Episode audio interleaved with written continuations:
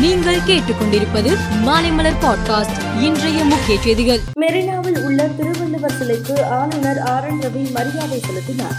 சிலைக்கு கீழ் வைக்கப்பட்டிருந்த வள்ளுவர் புகைப்படத்திற்கு மலர் தூவி மரியாதை செலுத்தினார். மேலும் சென்னை வள்ளுவர் கோட்டத்தில் உள்ள திருவள்ளுவர் சிலைக்கு முதலமைச்சர் மு க ஸ்டாலின் மலர் தூவி மரியாதை செலுத்தினார்.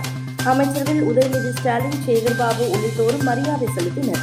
இதையடுத்து திருவள்ளுவர் விருது தமிழக அரசின் விருதுகளை முதலமைச்சர் மு க ஸ்டாலின் வழங்கினார். காணும் பொங்கல் அன்று மெரினா கடற்கரையில் ஆயிரத்து இருநூறு போலீசார் பாதுகாப்பு பணியில் ஈடுபடுவார்கள் என்று போலீஸ் கமிஷனர் சங்கர் ஜிவால் தெரிவித்துள்ளார். இரண்டாயிரத்தி இருபத்தி இரண்டு இருபத்தி மூன்றாம் கல்வியாண்டுக்கான பத்து பதினொன்று பனிரெண்டாம் வகுப்பு பொதுத் தேர்வு அட்டவணை கடந்த ஆண்டு நவம்பர் மாதம் வெளியிடப்பட்டது.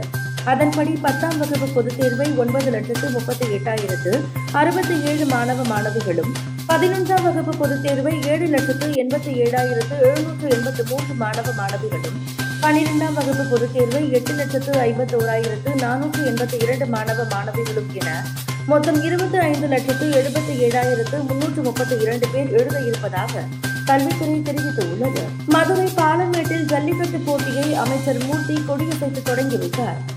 அமைச்சர் மூர்த்தி தொடங்கி வைத்ததும் வாடிவாசல் வழியாக முதல் காளைகள் பாய்ந்து வந்தது.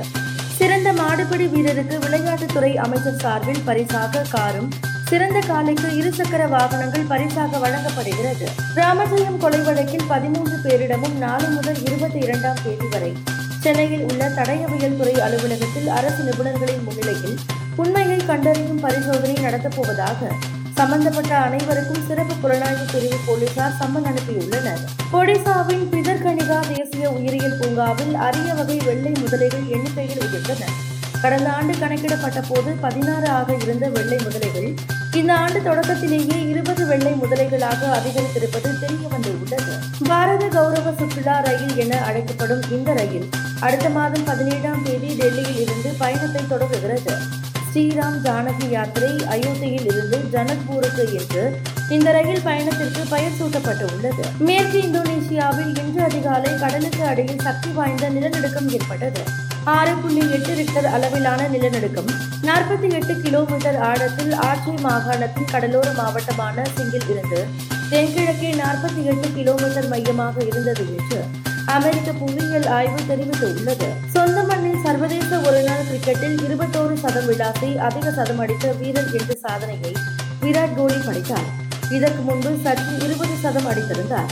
சச்சின் டெண்டுல்கர் தன்னுடைய நாற்பத்தி ஆறாவது சதத்தை நானூற்று ஐம்பத்தி இரண்டாவது இன்னிங்ஸில் தான் அடித்தார். ஆனால் விராட் கோலி இருநூற்று ஐம்பத்தி ஒன்பதாவது இன்னிங்ஸில் இந்த சாதனையை படைத்திருக்கிறார். இதன் மூலம் சச்சின் டெண்டுல்கர் சாதனைகளை விராட் கோலி முறியடித்துள்ளார் மேலும் சர்வதேச ஒருநாள் கிரிக்கெட்டில் அதிக ரன்கள் அடித்தவர்கள் பட்டியலில் விராட் கோலி ஐந்தாவது இடத்தை பிடித்தார். மேலும் செய்திகளுக்கு மாலை மலர் பாட்காஸ்டை பாருங்கள்.